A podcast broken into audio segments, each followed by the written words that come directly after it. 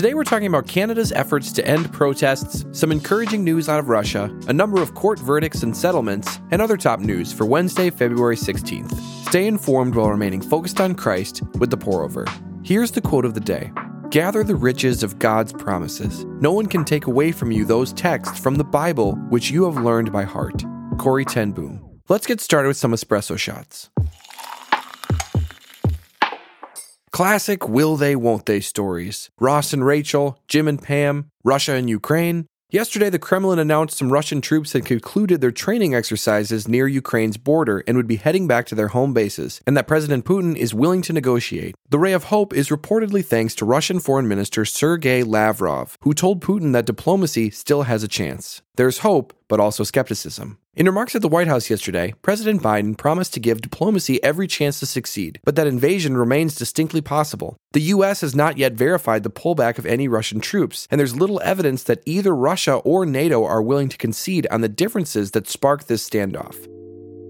Be quick to point to God and give Him credit for your hope, strength, and love during times dominated by uncertainty and fear. Even in the midst of chaos, our eternity is secure. Psalm 18:2 says, "The Lord is my rock, my fortress, and my deliverer, my God, my rock where I seek refuge, my shield and the horn of my salvation, my stronghold."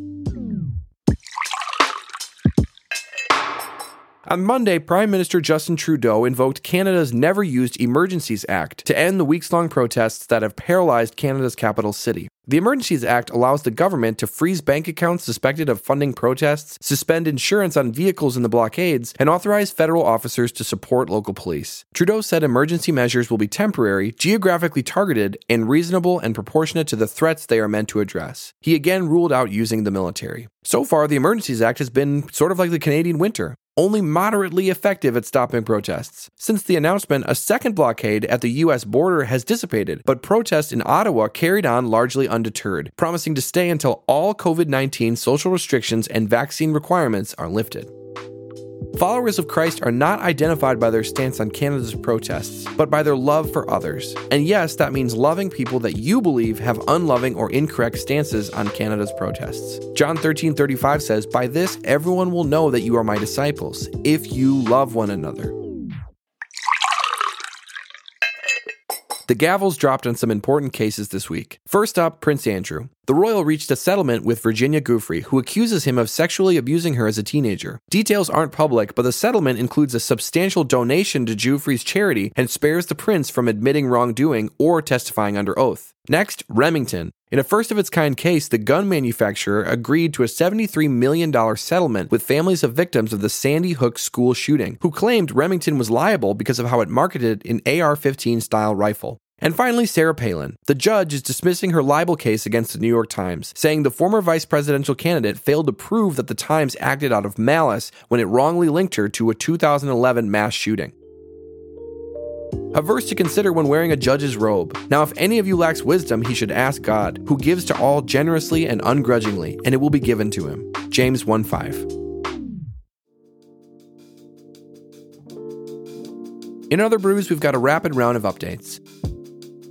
Kamila Valieva, Russia's 15 year old figure skater, was cleared to compete in the women's individual event despite failing a drug test in December, since a full investigation has not been conducted. The International Olympic Committee said it would not hold a medal ceremony if Valieva finishes in the top three on Thursday.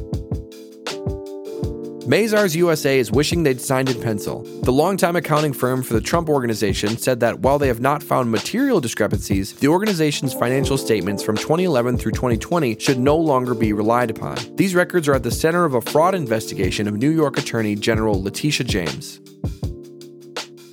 Opening statements began in the federal hate crimes trial of the three men convicted of killing Ahmaud Arbery. Gregory McMichael, his son Travis, and their neighbor William Roddie Bryan received life sentences in a state murder trial, but this federal trial will require prosecutors to prove they targeted Arbery specifically because he was black.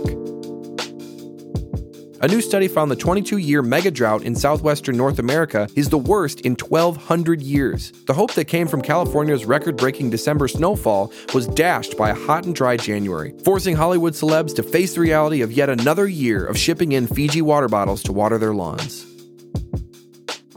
112.3 million people tuned in to watch Joe Burrow lose the Super Bowl, a massive rebound from 2021's dismal showing of 96.4 million, but still shy of the record of 114 million viewers in 2015 when the Patriots took on the Seahawks. Thanks so much for listening today. If you found this podcast encouraging or valuable at really any level, we would really appreciate it if you would leave us a five star review on either Apple Podcasts or Spotify. We hope you have a great rest of your day, and we'll see you back here on Friday.